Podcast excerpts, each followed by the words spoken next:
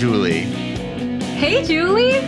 Old old man 2020 Julie is giving way to young baby Julie 2021. and we're here I for it. I'm so excited. Yeah, this is, I mean, we are truly, we're getting in right under the wire because it's December 31st, 2020. Yeah, like when I'm done with this podcast and like say there's like 37 minutes and 5 seconds into it, I say uh Paul sucks. And then I can be like, "Hey, hey Julie listeners, if you start playing the episode at 11:25 whatever, you can hear Brett say Paul sucks at 20 at 2021 rings in. Like we could do that. I'm not going to do any of the math on that. No, But it- that's a bit too, yeah. It's theoretically that's a possible. pro podcast. Yeah. But speaking of pro podcasts, I just want to give a shout out to Brett. Anyone who's listening might be like, "Wow, Danielle sounds amazing this episode." She usually she sounds like she's underwater or in like an airport, and for some reason today she sounds clear as a bell. Honestly, I'm a little self conscious of how good I sound right now, but it's because Brett got me an amazing Christmas present. I certainly did. I was I was mainly just like you record on your on your like voice memos on your phone and you send it to me yes. and I was just sick of fucking dealing with it. I was I was sick of Well, dropping it into Pro Tools and it looking like a garbage can. That- I'm, this is not even out of my like niceness to you as a good friend of mine.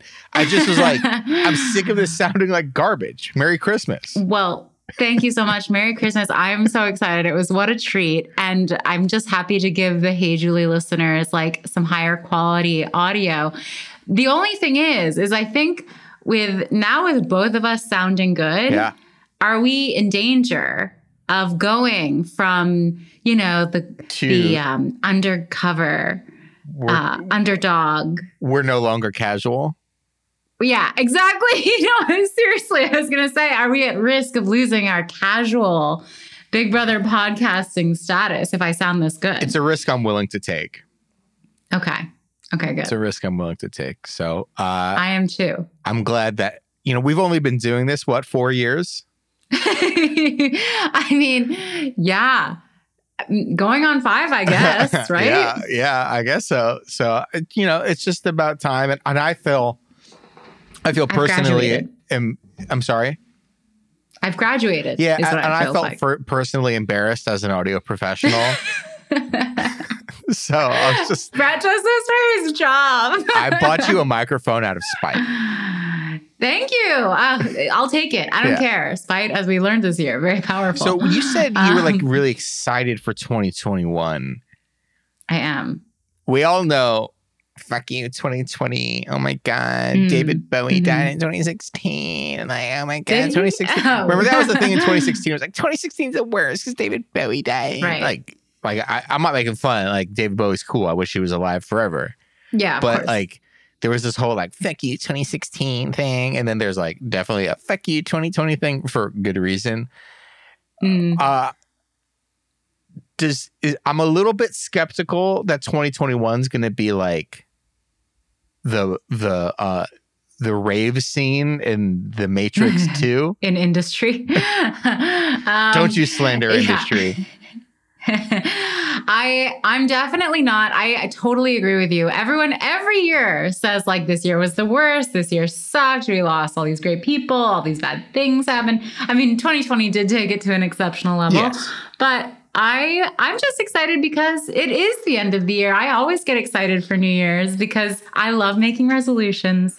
I love a clean slate, a fresh start, that crisp new page in your notebook, ready to be filled. do you do you So- stick to a resolution danielle Oh yes. Oh yes. What have previous I'm examples been? resolution. Pardon? what have previous examples been Here's my favorite one is I believe it was like 5 or 6 years ago I made the resolution to actually floss my teeth because I Oh, up wow. until that point never did. who does And no, now I do.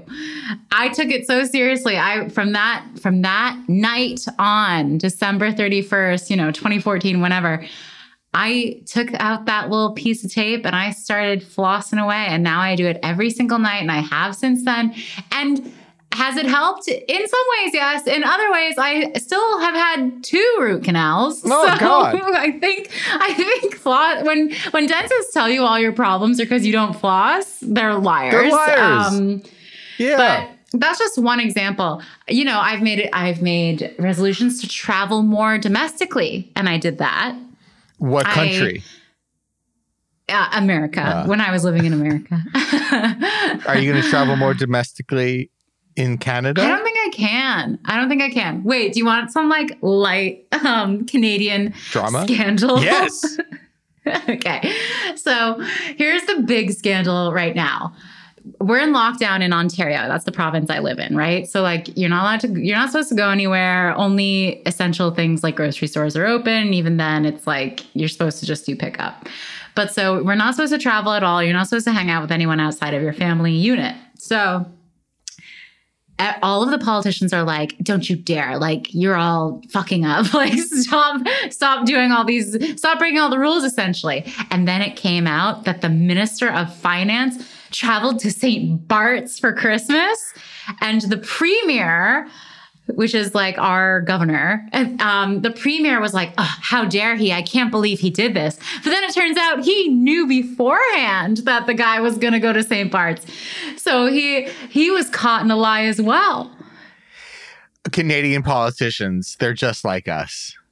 yeah, well, so and here's the thing. Here's where there it maybe isn't like American politicians is this guy faced such scrutiny and such a backlash that he came home from his St. Bart's trip early and resigned immediately. Oh God! Oh, Immediately. that's not like Americans. Like yeah, no, Americans like, I'm oh sorry. yeah. Not only did I go to St. Bart's, I had a great time when I was there, and it's incumbent on every American to respect my great time that I had. You're like, freedom to go to St. Bart's. Yeah. yeah, I was just, I couldn't believe that it was very swift. It was such a swift scandal. Mm-hmm. but now the premier is also going to be in hot water because everyone's like, we know you lied. You knew that this guy went to St. Bart's and you pretended like you didn't. So now it's like, will he resign? Probably not. No, we're But- just dealing with the fallout of the, the Gavin Newsom out here in Cal. Did you get that one, oh, Gavin? Oh, boy. Going to the French Laundry, the most exclusive restaurant in America. I mean, th- don't put these politicians on a pedestal, is all I can say. Don't put anyone on a pedestal. I mean- they're just like you, but worse. My personal feeling on politicians is that whenever someone's like, I should be a politician, we should immediately throw them in jail. Oh, yes. I think if anyone's ever like, I want to be president, I would be like, oh my God, they're a sociopath. Yeah. Like Like there's something really wrong with you. the president of America should be the person who least wants to do that job. yeah, exactly. Except for- I, I do feel as if we kind of have that as a president right now, and it's not necessarily working out very well. But I think he Right. either doesn't want to, he really wants to have the job, but doesn't want to do the job. We want someone who Mm. doesn't really want to have the job, but would do the job well.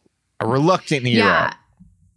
Yeah, exactly. It should be so reluctant. It should and I know like it's all about democracy and voting, but there should be a different way of electing this person. I mean, when you think about the things these candidates do, their schedules and the way they talk to all these people and pretend like everything's going to be okay to them, that's sociopathic. Yeah, when you're They look people in their eyes and are like, I'm going to, only I can take care of you. oh my God. And that's crazy. I look one person in the eyes for the day and I'm like, well, I'm tired. Too much. I'm yeah, tired. too much. I hope they don't think I have a crush on them. Mm, Or I hope they no, do. this. I mean, that brings a great question up. I know. Well, listen, we'll get to pop culture stuff. Don't worry. But first, we're you know, it's December thirty first. We have to discuss. So, 2021 is coming up. The vaccine has been found. It's getting given out now. Not Um, really. We waited for we- nine well, months to get a vaccine and it's out, and America's like, eh, we'll just keep it in the fridge It's for a little slow here too. It's slow here too. Yeah, okay. But That's good to know. It's going. That guy in St. Bart's took it all to St. Bart's on his back. Yeah, probably. but so let's just look on the be optimistic and say people get are getting the vaccine. They're feeling groovy. They're going out. They're Oh, yeah. leaving their houses. Groovy, baby. What do you think? You think it's no, do you think it's gonna be like roaring 20s? Do you think it's going to be the fucking rave scene from Matrix 2? Yeah. And You I hope. I'm in the rave. I hope you are too. I know. Or do you think people are gonna be so scarred and traumatized by like no, no. no. I'm. Things are going to be different, but for the most part, things will get back to normal because we're a late, we're lazy people. Like, and we're like carnal people. We're like, people want to get sweaty. People want to dance. People want to like. Mm. We'll talk about Wonder Woman eighty four. Like I, I'm, I'm gonna be. We'll never know, but it will be very interesting to know how. And Tenet too, which we talked about a couple weeks ago, how these movies would have done if the way people consumed them for the first three months of their release were were in a dark theater with no distractions, without Twitter, you know, and would people have like understood Tenet more because like they weren't like on their phone and stuff? Would people have not dunked on Wonder Woman 84 as much because it's like you don't have Twitter open and you're just like, what the fuck is going on in this dumbass movie? through it. Yeah, like, It turned into Wonder Woman 84 last weekend turned into this like three day long live tweeting of the Emmys, you know, sort of car crash thing where everyone's like, this is dumb. And everyone was like, Mhm. yeah, it is. and people I- are going to go back into the people are going to go back into the theaters. Maybe not a lot, and I think the economics are just different. Uh, you know, with Warner Yeah. Brothers releasing all these movies and stuff, if you got a fam, if you got uh, if you got a partner and three kids, and Trolls Universe tours, tour. Galaxy tours coming out, and it's free or you pay 15 bucks a month for it on you know hbo max or whatever or you got to buy five tickets and pay for parking and you got to buy popcorn for all those tiny little faces Brats. like Yeah. that's expensive and it, it's going to be easier for some people to see and and more convenient for some people my parents have not gone to a movie physically gone to a movie in five plus years and at least and the virus uh, to my calculations only started l- last year. Like they just don't go to the fucking movies. They watch every they have a huge tv they watch it all on home and stuff and that's going to be good for them. But people like you and me young people going to see comedies going to see horror movies and stuff people are going to be back there very soon. I had I had a really um bad day, not bad day, but just like I had the first time this week where I was like, I'm so bored. yeah I just really want to go see a movie. i know Like I want to be in the Alamo in downtown Brooklyn ordering a margarita and some food and watching some movie in the dark in a comfy chair in a theater. Like I it hit me all on that day where I was like I can't believe I haven't seen a movie since March. i feel you i like i just don't really know what i'm what i'm watching right now like i just don't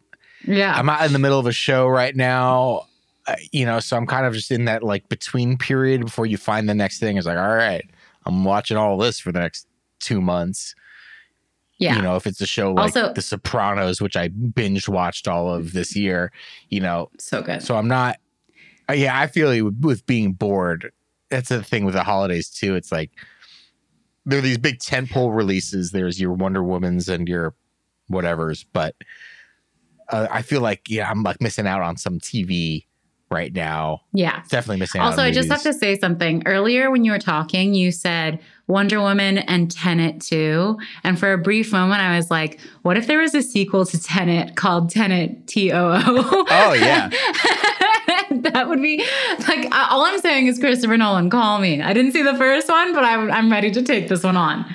i think maybe that the Tenet franchise needs some fresh eyes and fresh ears and he'll be like a new voice. Well, so you know, with uh, the temporal pincer, the way it operates is Oh when the God. pla- the characters are going Stop. backwards in time and forwards through time. and you'll be like, listen, who cares? What if they go to a restaurant?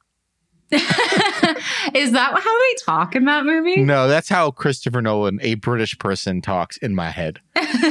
he sounds like Kermit. Yeah, that's yeah. Um, anyone who's like anyone who like thinks they're better than they and I like Christopher Nolan a lot. Like I'm a I'm a Nolan defender, but anytime Well- someone in that sort of position of authority talks, it sounds like that.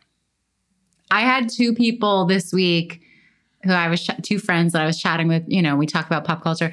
They were like, they both were like, Danielle, tell me you saw Tenet. and I was like, duh, I didn't. They're like, you have to see it of all people because we want to hear like how much you hated it. I was like, I refuse. yeah, that's definitely the case with Tenet is like you watch it and you want other people to watch it so you can talk about it with them, but the pitch is like there's no way you're going to like this. And that's a tough pitch. Right. Because you're tough. about to sit down and then you load it up and it says two hours, 32 minutes. And you're like, do I really want to do something that I'm not gonna, that I don't I'm not gonna like? You know, so then you you just watch some watch some I friends instead. cleaning Watch my some- kitchen. Yeah, I'll, Yeah, I'll exactly. do I'll literally do I'll literally do hard labor. instead of this.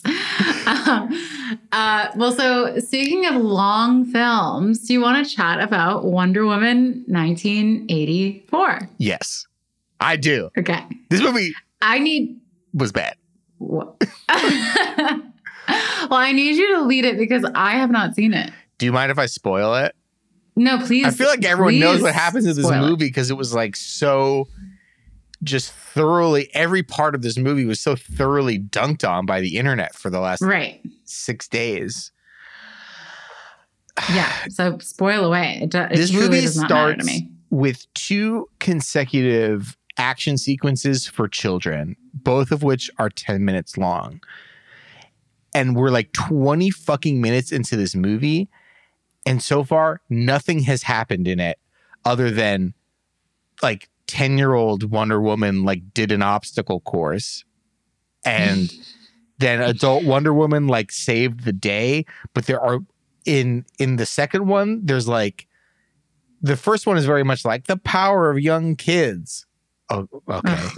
And then the second one is is like she's saving the day from these like comic booky sort of well it is a comic book movie but like Sinbad movie from the 1990s sort of like bank robbers and they're just like oh the cops are coming and Oh my gosh. and Wonder Woman stops them, and it- she's in a mall, and there's like lots of kids in the mall, and every time she saves them, saves like a kid or, or like punches a, a guy in the dick or whatever, she like looks over and like winks at a kid, and the kid like smiles back and like winks back, and like Ew. Why? Because she has to be maternal because she's a woman. I don't know. I, I don't know. There was a bit of that, a bit of like the power of young girls. We're gonna inspire young girls, and I don't want to sound too cynical about that. I because like there is an important thing about like the fact that every fucking movie for since movies started was about like a brooding young boy becomes like yeah we need more content for Yeah, for, for yeah. girls right and we need to show them in Yeah. more positions of power that's all good but it was like okay we had this we're oh. bless you 20 minutes into the we're 21 minutes into the movie and we've just had like 20 minutes of Wonder Woman like winking at various little girls and nothing's happened. And it's kind of boring and childish. And at that point I thought all right, the first movie was a World War One movie. The most famous sequence takes place in no man's land, where hundreds of thousands of men died in the 1910s. Yeah. And it was like a serious, it was Oh. like a oh. dark fucking World War One movie that also happened to have Wonder Woman in it. And I watched this and I'm like, you know what? They're making a kids movie here, and that's fine. I don't mind that this is a kids That's movie That's what I was just gonna say. is this but oh no no don't don't worry. It's a kids movie for 20 fucking minutes that you can never get back. And then the rest of the Okay. movie is like nuclear war people running into the streets and crying and mass rioting and all this uh, the the upheaval of the night and political uh you know corruption of the 1980s it was just like so you had the first 20 minutes for kids and then the other two and two hours 10 minutes for like adults but it doesn't really make any fucking sense and it's like way too serious just pick one if it just wanted to be a kids movie i wouldn't have been crazy about it but i've been like i probably would have been like for what it is it's probably fine this movie is neither and DC doesn't want to do that. DC always has to be dark. That, that haven't right? Yeah. Like they made a choice when Christopher Nolan, not to blame your favorite director, but when Christopher Nolan took over the Batman series, suddenly it went from fun and kooky and Michelle Pfeiffer in a sexy cat suit and Danny DeVito. We're, we're gonna come eating back. To, we're gonna come back to that. and biting someone's nose. It turns into like fucking dark, cynical. Everything is gray. In every single one of those movies, everything is gray. There's a difference between the Christopher Nolan DC movies and the rest of the DC like EU. Like Christopher Nolan had an idea think it's wi- about the, an an idea that's been co-opted and poorly executed by everyone else, which is to make a Batman movie really grounded in reality, and that's fine. This is not a guy with magical powers. He's not a guy who's the son of a fucking alien. This is not a goddess. this is not uh, whatever Yeah. the Flash is. This is not a guy with a magical alien ring. This Yeah, is a guy that's why it who's rich fun. and hates criminals. That's why it was fun for it to be like a little kooky. Yeah, no, yeah, it it's the fine most for both of those to exist. But Christopher Nolan movies, Christopher Nolan made a movie where it's like, all right, this guy's rich and his parents are dead and he fucking hates criminals. How and he wants to become a Batman. How does he do it? There's a scene where they're like, oh, we have to buy this cowl, uh, you know, your whole Batman pointy ear cowl thing. We have to buy these from shell corporations from China. So like the, the cops can't track back. Like, all right, you're making this movie. What if a rich ass guy wanted to do this? Yeah. And that and grounded Totally. in reality for the rest the rest of the time. The rest of these And DC Katie movies are just like, oh, there's magical aliens, there's a magical wishing stone. Like it's like it's serious and brooding and dark, but it's not realistic at the same time either.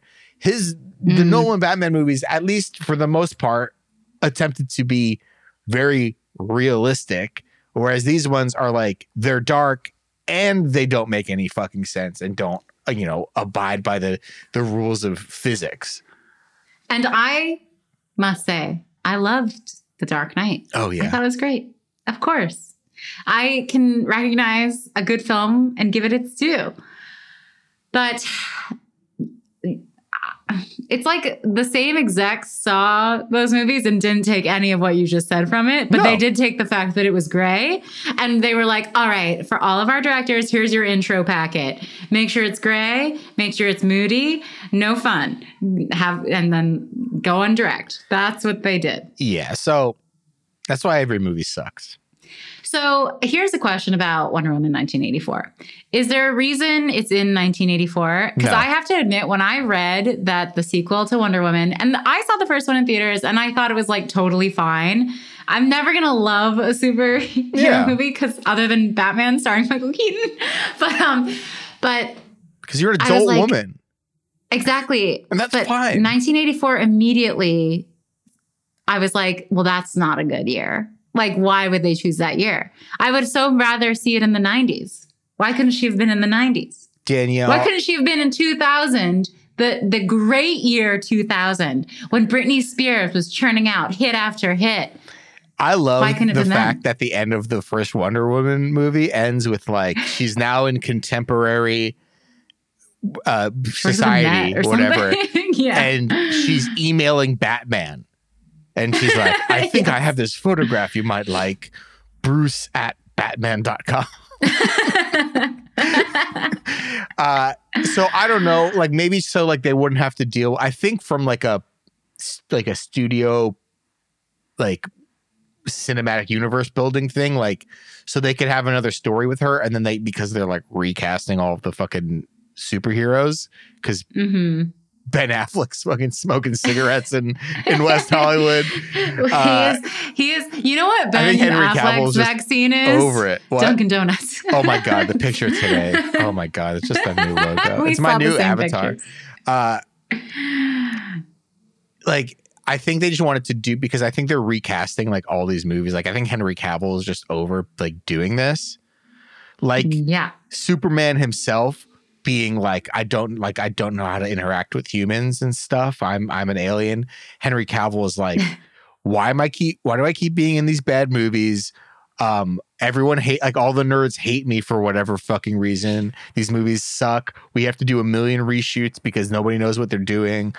Just like let me do Yeah. let me do Mission Impossible and just like hang out with Tom Cruise and you know Yeah, let me go pretend to date K- Kaley Cuoco, star of wonderful show The Flight Attendant, a little more. Oh wow.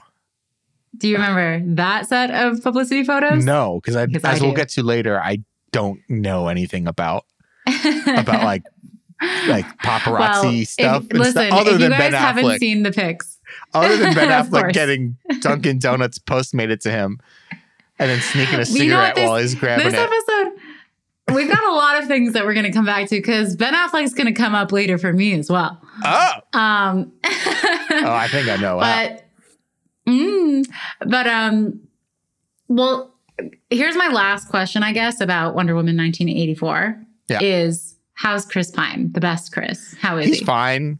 He's good. I mean, he's like one of the str- I like, love him and Chris Wiig Pine. are the two strongest parts of it. To bring it back to Batman Returns, um, Mm, please do I mean, people, if you you know, if you've been online, like people have been doing this. It is just like one of those like she's a nerdy, she's a nerdy, frumpy person with glasses on and bad hair, and then she becomes a sexy seductress villain. And it's like it's just one of those, and it's like there's just Yeah. a, it's just exactly one of those. Um, she's good in it. I just li- I just like her. I just think she's she brings like Yeah, a really interesting. I just I, I don't know. Every time she talks, I just think she's she's doing something interesting. she's mesmerizing Pine is Yeah. good. Honestly, he's not he's not in the movie that much. He's only like in the mid this Mm. like the middle third of the movie, which is fine. Um, yeah i just think he's very underrated can I tell you something to go back to your question about why does the movie take place in 84? yes please Can, can you just guess off the top of your head how many 1980s needle drops there were? The Cure, Michael Jackson, you know, Duran Duran. How many needle drops there were in this movie? I'm gonna say how, the movie was two hour two and a half hours long Yeah. i'm gonna say 13 That's too high. oh how many Zero. What? No, 80s They made a music? What? 1980s movie and they didn't have a fucking 80s song in it. What? I thought that was going to be the whole point. The what? whole point was in the middle of the movie they do a they do a getting dressed montage with Chris Pine and it's like no and he's like wearing like a red leather like Eddie Murphy raw thing. It's like no and then he wears like a flock of seagulls thing. It's like no and then like that was it. That's the only 80s thing that happens in this fucking movie. Is there's like a sequence of Chris Pine wearing like three or four like over the top 80s outfits. And then at the I'm end of the upset. sequence, they don't even settle on one and he just goes back to wearing the same thing his character was wearing in the scene he was introduced. I'm upset. Uh, yeah. America is upset. What about. But yeah, this is not what we came here for. What about her? Does Wonder Woman wear any fun outfits? no, she dresses like fucking Wonder Woman.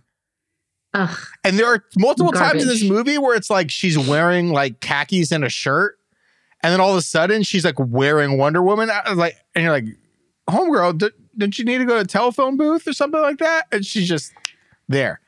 Sorry if we I- spoiled this whole movie. This movie sucks. Well, that's the thing. I was ready to plop down and watch Wonder Woman Talk 1984 before this podcast. I had enough time, I, and I was looking it up on my bored, yeah. Canadian version of HBO, and I saw that I was going to have to pay 29.99 for it because I guess the Canadian version doesn't have the rights yet, or for whatever reason. And I said to myself, "Hmm, no. I may have paid twenty dollars for Freaky, but I will not pay twenty nine ninety nine for Wonder Woman nineteen eighty four. Brett will walk me through it, and you know I'm so glad that I didn't. Yeah, it's yeah, it's just it's a plop, as you say. To use your word, a A plop. plop. It's not a flop. It's a plop. All right, we well, spent a shall lot we move on to doing- something yeah. absolutely fabulous? Please. So there's this show called Gold Digger, and I don't know how you Americans can watch it. it is on Sundance TV or Acorn Right. TV. Uh, my YouTube TV app is telling me that I need to pay more money to get that channel, Ugh. and like Not your uh, your experience with Wonder Woman eighty four, I am not going to do that. You have to find it somewhere else. I'm surprised. Like I don't, I don't know what my Canadian service does and who they have these deals with. But this show is absolutely phenomenal. It's about a 60 year old woman played by Julia Ormond, who, you know, she's a little frumpty dumpty. She's beautiful. Like we we can tell when the camera finally looks at her, you're like, oh, she's gorgeous. But like she, they give her this frizzy hair and she wears like drapey clothes. So she's a little frumpty dumpty. And she has three grown kids and they all take her for granted. But she is rich as fuck. She has that old English money, Oh. you know, where she's got like, oh, she's got a huge estate in Devon. Have you ever heard of Devon? I've heard of it. I couldn't point it out on Uh, a map. Well, I couldn't before this show, but then I looked. Now I looked it up, and I'm convinced I'm going to retire there. Is it She like the- sprawling estate? Is it like the Beverly Hills of England?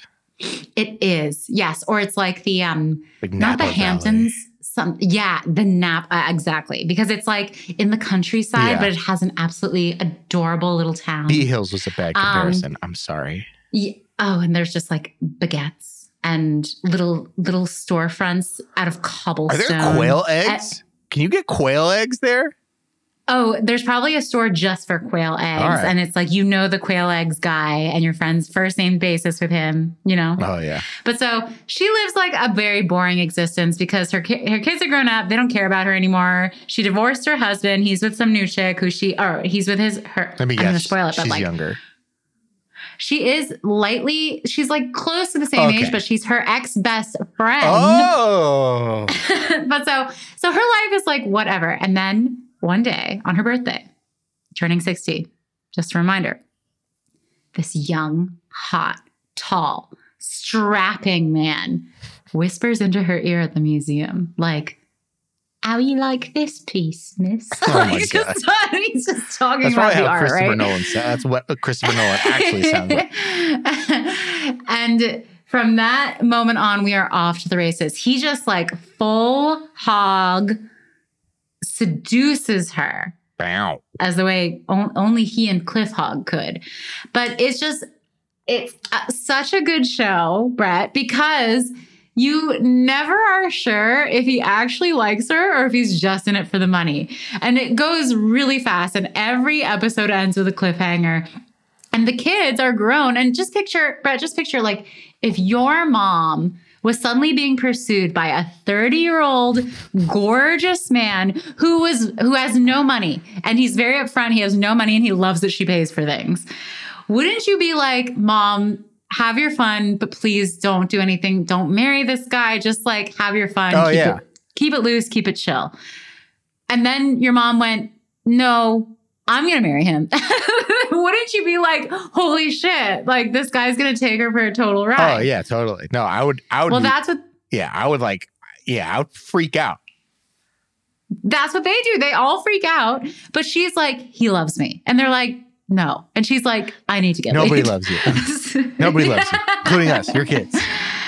So it's just it's just wonderful. I I can't recommend it enough. Well, hopefully, I you know it's it's tough with the the sort of commodification of these streaming shows. Everyone wants to be Netflix, and sorry, Sundance TV. Sorry, Robert Redford. Like you're not going to be Netflix. Like everyone No. wants to have. Their, I mean, like uh Peacock's doing this thing. They re- they released Peacock, and now they're moving the Office over there. I think officially around Mm. now, and I don't know if Peacock's going to be a thing, and I don't know if the Office is going to be enough of a you know a, a thing to get people to subscribe to Peacock because there's nothing else. Well, Battlestar Galactica is there, but you know, yeah. obviously between those two of things, um, comfort television. old Real Housewives seasons are there. Yeah, I don't Um, know. no, I yeah, agree. so like Sundance, sell it to Hulu, sell it to Netflix. I'll watch that. This uh, it is such a Hulu show. Oh, Or I even would give it the honor of being an HBO Max show. Oh, yeah. it is it is such high quality and it's like so British and understated, but the twists. Every episode I went, "What?" like and I love I love being surprised when I see when I'm watching something. I love it. Every episode. And listen, this is a I guess this is a really big spoiler, but like even now, the season's over, I'm still like, wait, so does he actually like her or is he a gold digger? I don't know. We're going to have to see in season two. Is there going to be one? Hopefully, it ended in a way where I'm like, this this story's not over. Okay. There's more to this tale. Okay. So, but not in an unsatisfying way. A lot still happened. So, look, that's just Danny's pick for the week. Uh, if you guys can find a way to watch it for free, because I, I don't think it's worth like If paying you were extra, an oil baron, you can watch it and you're made of money. exactly, exactly. It's on So- Sundance or something like that. American audience. Gold digger. if you're Canadian, if you're Canadian, where can you watch it? If you're Canadian, it's on Crave. Crave. That's my service. It's so good. Um, all right, now we'd like to talk about some top top things from 2020. Do you want to start with top TV shows? Are you going to tell me about Alec Baldwin's wife? Well, Or are we gonna skip yes. Uh, we can talk about yes. Let me break it down very quickly, um, if I can. Okay. Alec Baldwin is married to a woman named Hilaria Baldwin. so she, I guess her original name is Hillary Thomas. And she has been pretending, allegedly pretending to be Spanish from Spain and like had a very light accent most of the time. And even Alec Baldwin like thought she was Spanish. And as it turns out, she's from Massachusetts What the fuck? and her and she spent time in Spain, but like her parents are not Spanish. Everyone like- studied abroad in Spain. Everyone's Yeah, taken exactly. a lover in Spain. That's the thing. It's like she she's she spent some time there and then decided like this is who what I She am. She like was the And so changed her name. Dolezal of Spain. That exactly. And I did not. On, I'm gonna sp- speak very honestly. I didn't think this story had legs. You Okay? asked me this if I wanted to talk from like about a it, tweet. and I just said I like. I just saw this was trending, and I was like, I'm not even clicking on. I'm not even clicking on it Right. on this. I just don't That- care. Well, that was sort of my reaction too, because I was just, I'd heard like little things about this throughout the years, but I just was like, I truly do not care. And I don't want to care about Hilaria Baldwin because I, bar- I very barely care about Alec Baldwin. so why would I care about his wife? It just, and the more furor, like I saw the original tweet thread when it had like maybe 1,000 likes, and then it blew up to like, everyone retweeting it and then a New York Times piece being written about it. And just like she makes she's making a statement on Instagram and then Alec Baldwin is making a statement on Instagram. And then it just snowballed and snowballed where I was like okay I guess I have to read this.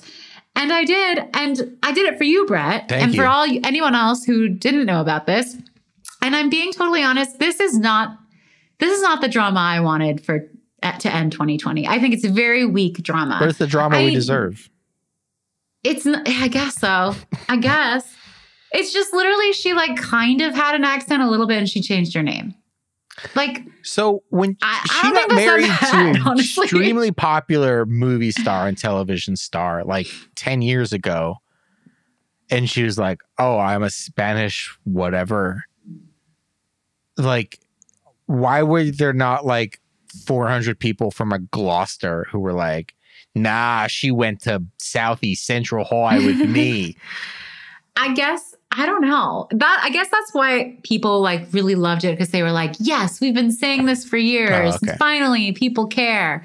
But I just don't I really don't think it's that big a deal. yeah, I mean, I it's care. like, it's like if I suddenly wanted to be French, you know what? Let me have it. If, like, if I wanted to start pretending to be French, I, haven't we been through enough? Can I? Can I do that? I'm sorry that I Can brought I this up. You were trying to transition to a different topic, and Yeah. So I mainly So just wanted to know what what this was because I wasn't going to do any research into it myself. that's literally it. Is that people? It really. But then it was like, have you heard of the Barbra Streisand effect? No. okay, so the Barbra Streisand effect is like this um, phenomenon where a, a famous person or famous celebrity, instead of ignoring something and not giving it attention, and then it would probably go away, is they comment on it or they do something revolving this. And yeah, it just like fuels it even farther. It puts more of a spotlight on it, becomes even bigger than it ever would have been before. And it's it's named after Barbra Streisand because it's like something was it had to do with her property in California where like instead of letting something go, she sued she sued something having to do with her property and then everyone found out and everyone was like actually Barbra Streisand you're wrong. But so It's so weird because it feels like it would be easier now to not Barbra Streisand affect something, where it's like Barbara Barb is doing this in the seventies. There's not much going on. There's two. There's two TV channels now. There is a new villain of the day on the internet every day. every day. You're the villain on Monday. Someone finds out you're not from Barcelona. Fine, right. just ignore it because tomorrow some pharmaceutical Shkreli's going to be back. Like someone else is going to be back and doing horrible shit. All you got to do is be quiet for 12 hours. Maybe someone will die. You know, maybe so. Yeah, maybe some CEO Truly. will you know do something horrible. Maybe some Karen will be I mean, Karening. That's the thing. It could be you. You never know. So it happened. It was Hilaria's Hila- Hilaria's time. Anyway, that's all there is I'm to sorry. it. Okay, do you want to talk about top TV shows now? yes. Let's go one for one. I have top three. So we're gonna do three top TV shows, three movies from the year then I- 2020. Or are you not gonna go 2020? no, I did not go 2020. All right, I'm gonna go 2020 for all of them, and then I'm gonna have a non 2020 section. okay. I tried, but I was looking at all the movies that came out this year, and I no was like, movies came out. Well, two of these movies, Yeah. you could argue are not movies, Okay. but I would say so right. top TV shows. Start with. Go ahead. you love it. give me one. It's your favorite show. You Yeah. you love hanging out with these characters. You love hanging out in this world. You crave to be in this world. It's industry. No, lame. Thumbs down. I can't believe you liked it I that love- much. Top I- of the year. Love industry. I'm Because this was a good year for TV. yeah. And industry is probably uh, is one of my top three shows. All right. Well, my number one show of the year was a show I think we discussed at some point. It's phenomenal. It's set in ye way olden times. It stars our favorite Fanning, Elle. It's the great. Oh, I never watched it. I don't think we discussed it. Oh, it. it, you have got to watch it. That's a Hulu, right? Oh, it's Hulu. It's so good. All right, I'll check it you- out. Everyone you says, it's, see everyone the says it's favorite, good. the movie? Yes. It's the same writer. Yorgos? No, not same director, same writer. Okay. no Yorgos, so no like fish islands, but same, same. Uh, like it's just very funny. It's so funny. It's dark. It's witty. It's like great. I'll check Just that so out because I well-written. definitely need something new to watch, and uh, I will watch it. All right. This one, my next one. It's a place you love to be. It's very dry. There's a lot of southwestern culture. There's lots of great, um, you know, fast food restaurants in this town. It is the town of Albuquerque, New Mexico, and it is the late 90s or early 2000s because it's Better Call Saul. Oh, I thought you were gonna say Breaking Bad. No, I seen was that like, show. Better Call Saul Yeah, came out this year. Better Call Saul is really, really, really good, and at this point, on par with the best of Breaking Bad. If you watched Breaking Bad but never gave Better Call Saul a start, or admittedly, the first couple seasons of Better Call Saul are a bit slow. There is a character on that show who's like not really enjoyable to be around. Um, push past it because that show and see i think this is season five like around season late season three season four that show like shifts gear and it is on par with the best of breaking bad and this season is that what do you think about Bob Odenkirk becoming a ripped action hero? Action doing he's hero. doing his own liam neeson movie this year Yeah, um I hate to admit it turned me on. yeah. uh yeah i'm all I for it I watched the I, trailer and I was like, yes. I don't know if i'm gonna watch this movie um Oh, I will. it's interesting that we these are just now called Liam Neeson movies. Uh, yes. yeah, I don't know if I'm gonna watch it. I don't really watch most. I don't really watch those Liam Neeson movies. I saw the first Taken, and I didn't really think it was all that good, and I didn't watch. You the- weren't taken with it. I wouldn't have. I didn't watch the second through fifth Takens. Like, I, I yeah, I, I'm just not really into those movies. God bless them for existing. There's Mm. this whole thing of like mid 50s action star. Uh, go for it. God bless him. Maybe he's doing it's like a little bit funnier. Maybe he's more schlubby than than a Liam Neeson or a Denzel Washington in The Equalizer. God bless him. Mm, I wish him all the God success. bless. Go for it.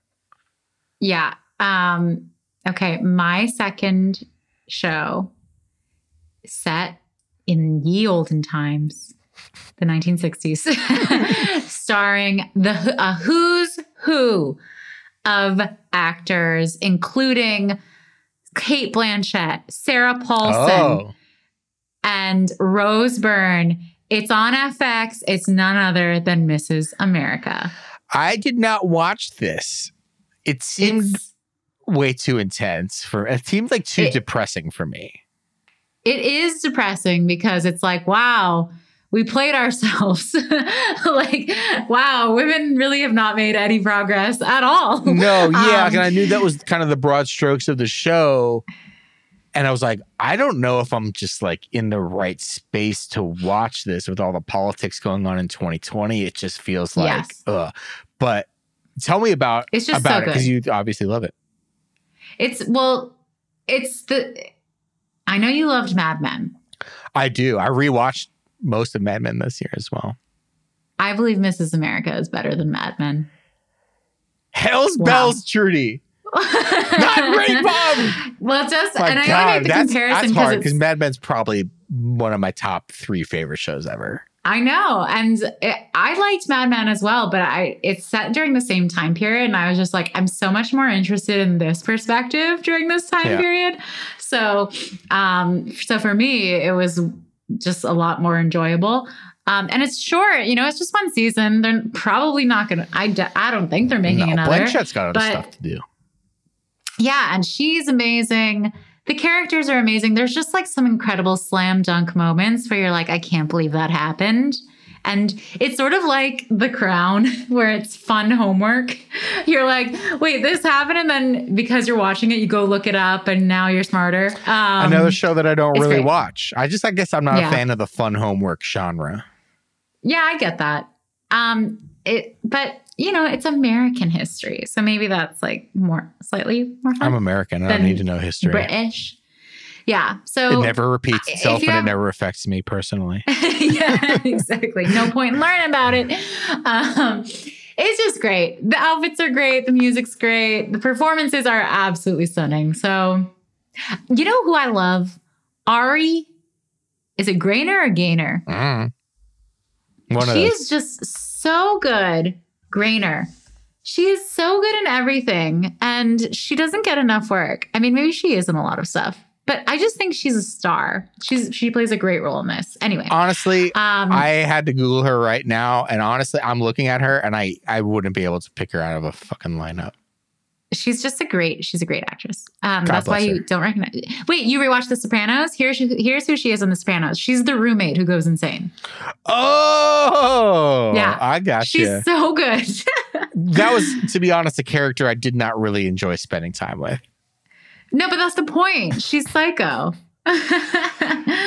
Meadow hated her too. Oh yeah, Um, okay, so what's your third? this one takes place. It's hard to tell. Seems very contemporary. It takes place in your former, where you used to live, Staten Island, New York. It has yes. five wacky roommates. It's what we do in the shadows. Oh, yeah. People do love that show. I think that show. do you love Toast of London? I watched one episode of Toast of London, and I it, it was it did not seem like it was for me, which is weird because I do like British? Stuff. I do like British humor. I'm actually rewatching The British Office right now, uh, Mhm. just as a bit of a nightlight, and um. I, I- yeah, I watched one episode of Toast to London. I just because like, what the fuck is this? I didn't. I, but Matthew Berry is incredible, and probably he he gets one episode. There's one episode of this season of What We Do in the Shadows. It's like been memed to death potentially. I, I'm not sure. I feel like I've seen a lot of it. Um, that pretty much stars Matthew. Like it's pretty much like a Matthew Berry bottle episode. That is one of the funniest and best things I've seen all year. Uh, it's I don't like watching comedies. I don't think anything is funny anymore. Right. Uh, for multiple Yeah, reasons. But this show, I think, is just like uh, unbelievably funny, and uh, I love it. All right. Well, that's good. I'm glad you got a couple chuckles this year. Yeah, I did. I got My- a chuckle in. Well, here's the thing. Everyone says they love that show, and even my my husband's watched that show, and I just leave the room. I like. I'm I'm never gonna watch that show. Why not? Even though I'm sure it's great. I don't know. I'm sure it's great. I just have no interest. And here's a show I know that you're never going to watch. It's my third pick. You're never going to watch it, even though it's so good. This show moved me profoundly Okay. this year. I I thought about things differently after I watched this show. Okay. Oh, okay. It's it's on Netflix. Ever since I saw this show, all I've wanted was to watch more of this show, but there aren't any other episodes and nothing else on TV or online is quite like it. It's a little show called Dream Home Makeover. and it's a show about these these Mormons who redecorate other rich Mormons' houses Salt and it's City. just these McMansions. Yeah, I think it is Salt. I Could think, you say that I these are some City. real housewives of Salt Lake City? Listen, that came Or for close to being legal reasons, show. could you say they are not the real housewives of Salt Lake City? They're City? definitely, uh, you know what? No, they are the realest Oh, okay. housewives of Salt Lake City. But it's all this this woman and her husband have to go into these people's homes and they're like, we need nine bedrooms, we need a huge basement so that like our 50 immediate family members can come over with their kids. It is, and then there's you look outside and it's just mountains, and every house is white, just white with the tallest ceilings and arches and barn barn stuff, and it's just so good. I've so I've, I've never heard of the show. I truly will never watch it. But I've been to Salt Lake City. In fact, Salt Lake City was the last wanna place I traveled to before a little virus made it. So I live in my apartment now. Uh, so one of my best friends lives in Salt Lake City, and he he actually lives in this neighborhood that has these really they're really nice houses, but they're all like very old. They're all like from the 20s and 30s and stuff. So it's a little bit more architecturally interesting than like McMansions and Mhm. stuff. But we've definitely driven around because his neighborhood is kind of adjacent to some of these neighborhoods where like Karl Malone lives and like They're building, basically yeah. and Utah jazz players and like rich ass Mormons who need 15 Yes. bedroom houses just to get the kids, just to make sure the immediate nuclear family all has a bed and a private and ensuite bathroom and stuff. So yeah, like uh, it's a it is a beautiful place. When uh, when you can travel again, I would recommend anyone go to Salt Lake City. It, it's um it's a bit weird. Uh, you know, there's a lot of Mormons there. Also, a lot of not Mormons there. You know, I think Salt Lake, uh, whatever county Salt Lake City is in, you know, voted for for Biden. It's much like any urban or city. Yeah, like a city is fine. You go further out and it gets a little bit weirder, but beautiful place. The mountains there, the scenery. Uh, you know, I didn't realize that great. Salt Lake City looked like that. And this year I watched two shows set in Salt Lake City and I was like, oh my God, I can't believe somewhere is that beautiful. Yeah, I, you know, one of my best friends. I've been there many, many, many times, and every time I'm like, man, this place is fucking beautiful. Can you believe it's in America? It's yeah, so beautiful. It sucks that you can't buy a bottle of wine on a Sunday, but you know. but otherwise, yeah, otherwise Um, it's great.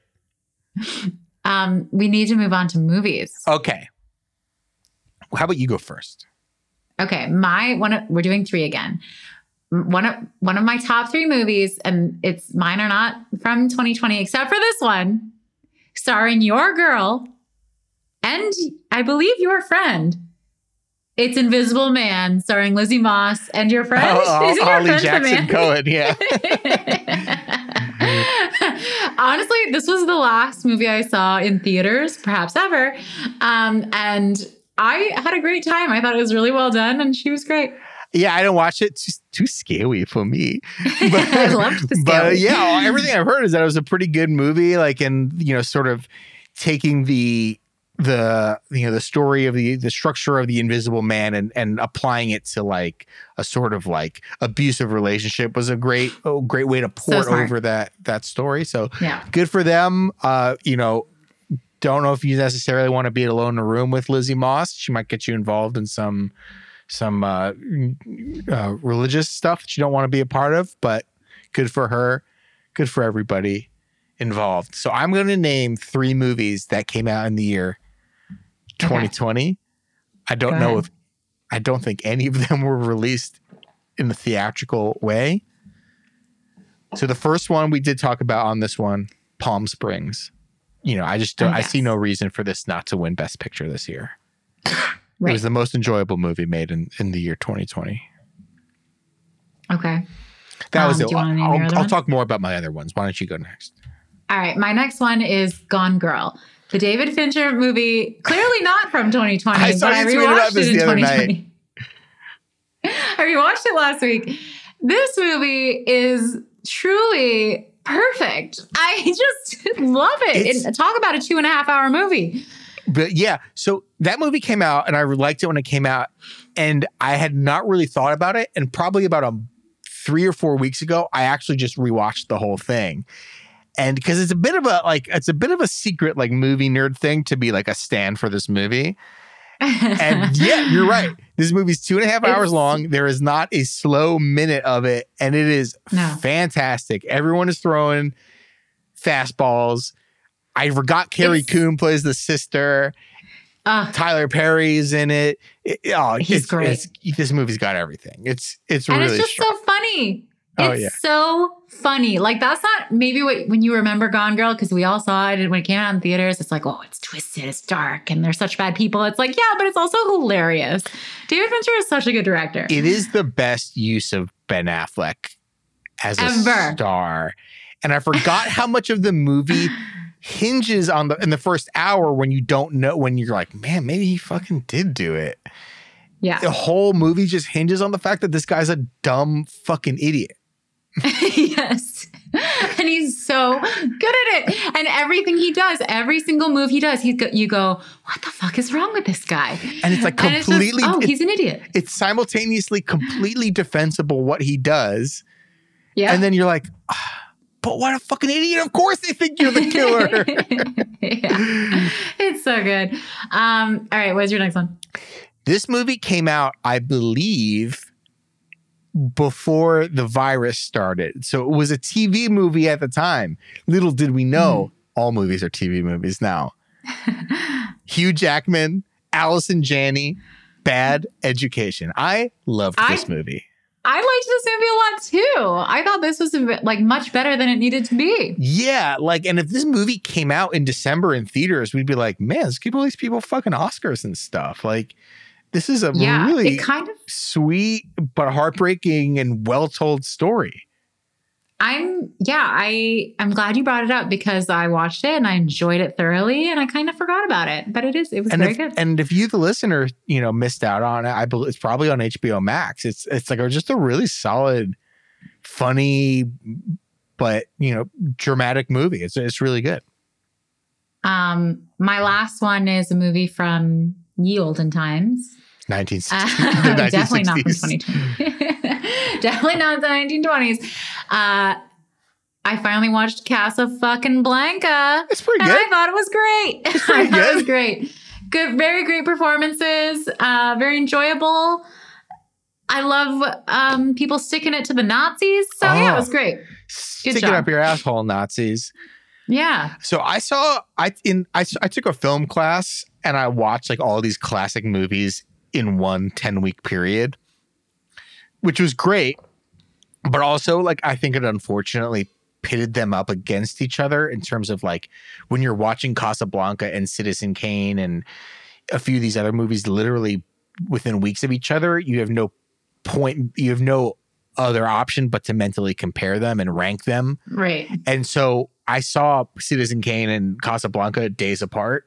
And I was like, yeah, I'm more of a I'm more of a Mank stan. I'm more of a Citizen Kane guy. So I so I definitely was like, eh, Casablanca is not as much for me. But that might have just been because I watched Citizen Kane three days later or Totally. whatever. Uh, so I maybe I should revisit Casablanca.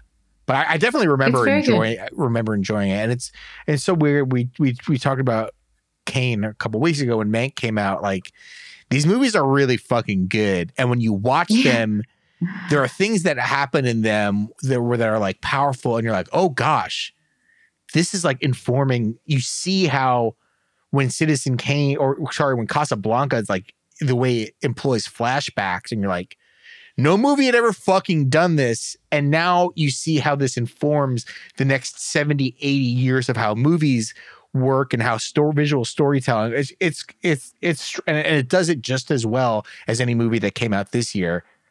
It's a it's a strong ass movie. Exactly. That's my barometer. Is it? It's like if I'm watching it in 2020 and it's still compelling, I'm like, Yeah. yeah, it is very good. And I just know that when I sit down to watch in 20, 2050, when I sit down to watch Gone Girl with my children and grandchildren, Oh, yeah. my grandchildren, um, I, I, I know it's going to hold up. They're gonna be Uh, like, what's your last Who's one? that actor? Guys, let me tell you, it was New Year's Eve 2020, and Ben Affleck was spotted by paparazzi getting Dunkin' Donuts on fucking Postmates, and I po- and I, I podcasted about it with my deceased friend Brett. it was so much Postmates he couldn't carry it all. Yeah, Um, what's your last one? this is more than a movie; it is a theatrical experience. Oh my! It is on HBO Max, and it is David Byrne's American Utopia, directed by Spike Lee. It's really good. I watched this multiple times. It is a like concert movie of a fucking Broadway show, but it is really, really good. So I hate to You hate possibly hate end this podcast on a. You sour note. She hates the talking heads. I I just I tried watching it because I love David Byrne, I love the ah. theater, Oh. and I love Spike Lee. So I thought this is a, sl- this is a slam dunk for me, and I couldn't. I was like, I do not like these songs. oh, you're not a talking heads I don't person. like these. I love the talking Okay. heads. I love David Byrne. I love his voice. I love his whole his whole thing. But they were not. They were like new songs. Yeah, it's a mix of new songs and and the bangers. Um, I, I, I just, just I just wanted the hits. I'm sorry. I just thought it was so interesting. I, th- I thought the staging was great, the, the the lighting design, the choreography. Even though it was I a very simple theaters, I would've liked it. choreography, I thought it was like really effective. I, I I truly watched this multiple times, and I listened to the soundtrack on Spotify a lot this summer, and it just like took over my life for three weeks. I I'm sorry I didn't like it because I wish I wanted to, but no. Um, we so we have a couple little. I I want to give a quick shout out to a couple people who wrote in and said what their Yes. best and worst of 2020 was. Yes. So Halverson 21S said the best was Four Seasons Total Landscaping, and the biggest flop was Rudy Giuliani. Can't That's- you know? It's hard to argue. That's pretty big flop. And that's amazing too that you have the best thing about 2020 and the biggest flop of 2020 in literally the same event. Yeah, exactly.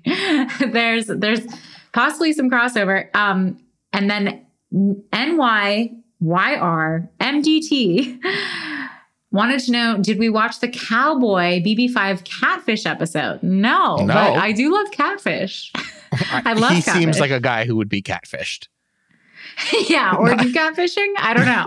it could be to, either, really. not to like dunk on him, but he seems like a guy who would get catfished.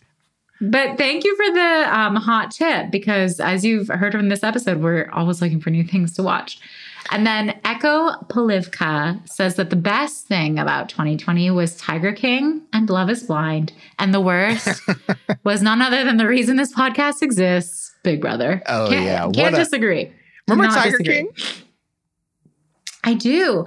I actually I do remember Tiger King. And I I know a lot of people are like, "Oh, it's so early quarantine." Tiger King was also a very good show. Just purely entertainment-wise, it was very fun. Yeah, I call that season one of the quarantine. And, exactly. Yeah, that was. Yeah, that was that was that took over everything for a month. was Yeah. like like you go to the supermarket and they'd be like tiger cookies. yeah, uh, it was just Carole Baskin did it. You know, Baskin's that had a year. discourse. She's had a year. She did have Dancing with the Stars, right? Dancing with the Stars. What was the song? Was it like WAP or one of these other songs mentions Carole Baskins? I think so. Yeah, she really shot up. Um, good But, for her. but now is she trouble again? Didn't like a tiger die or like a human get really hurt on one of her ranches and she's in trouble again? yeah, I think that happens all the time. I think it's like I think that if there's one thing I learned from that show, I was like, we should not be doing this. This should not be in America. Like, let them go roam free wherever the hell they're from. yeah, I, you're right. That that's the point of the show is like maybe you probably shouldn't own uh, tigers. I didn't realize people could. I, I can't see how that's not against the law. I mean, isn't that like the opening cr- like text crawl of the show is like uh, it's completely legal to own tigers and there are more tigers in cages in America than there are free the rest of the world. yeah, I This is what ay, happens ay. when tigers start being start being fake and start being, being, nice real. start getting real. All right. So I know we're going long. There was just so much to discuss, but I did want to do a little. I wanted to end the year with a little fuck Mary Oh kill. yes, I completely forgot. So I'm gonna give you a choice, Okay. Brett. Do you want to do fuck Mary kill bad things of 2020, good things of 2020, or Tiger King? okay, not Tiger King. Let's do bad things. Okay. You can fuck, marry, or kill the celebrity singing Imagine video, Okay, the lady who was in love with Martin Shkreli, yeah. and having to learn anything about Hilaria Baldwin. Um. Okay, so the Imagine video, the the Martin Shkreli woman. hmm Or and Martin Shkreli just like being brought back into our collective. And the last Uh, one, what, what was the last one? the Imagine video, the celebrities. No, yeah, I got that starring one. Wonder Woman 1984. I got that one. Gal Gadot. Yeah. No, what was the other one? There was oh, the Hilaria so Baldwin. Imagine Hilaria Shkreli. I think I'll kill Shkreli. Please do. Um, Please. Can we be free finally? I that's the last name I wanted to read about in 2020. I think I'll I think I'll have one night of of romance with Hilaria Baldwin. Oh wow. You know, I you know I don't want to be I don't want to be like tied to the tied to Hmm. the the Baldwins forever for the rest of my life. Sure, But it seems it, sure, it seems and yes. fun for one night.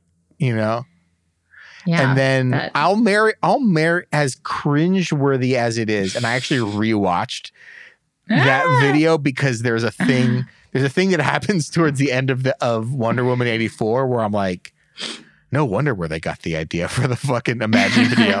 the Imagine video literally happens in the end of this movie.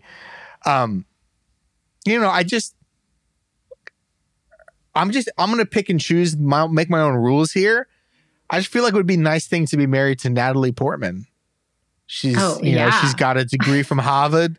She's she's beautiful. She's great. the black swan. Mhm. She's the white swan. You know, Yeah, she, Whatever. She rules. I'm just Uh, gonna pick okay, her out of fine. there. That's fair.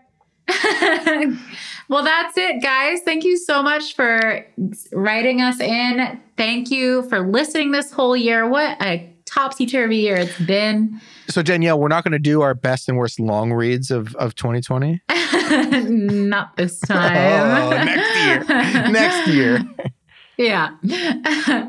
um, you can always tweet at us at Hey Julie BB. Uh, very exciting stuff. Ca- Big Brother Canada is starting up soon in Can Canada. you confirm or deny if you've been in uh, been in the callbacks?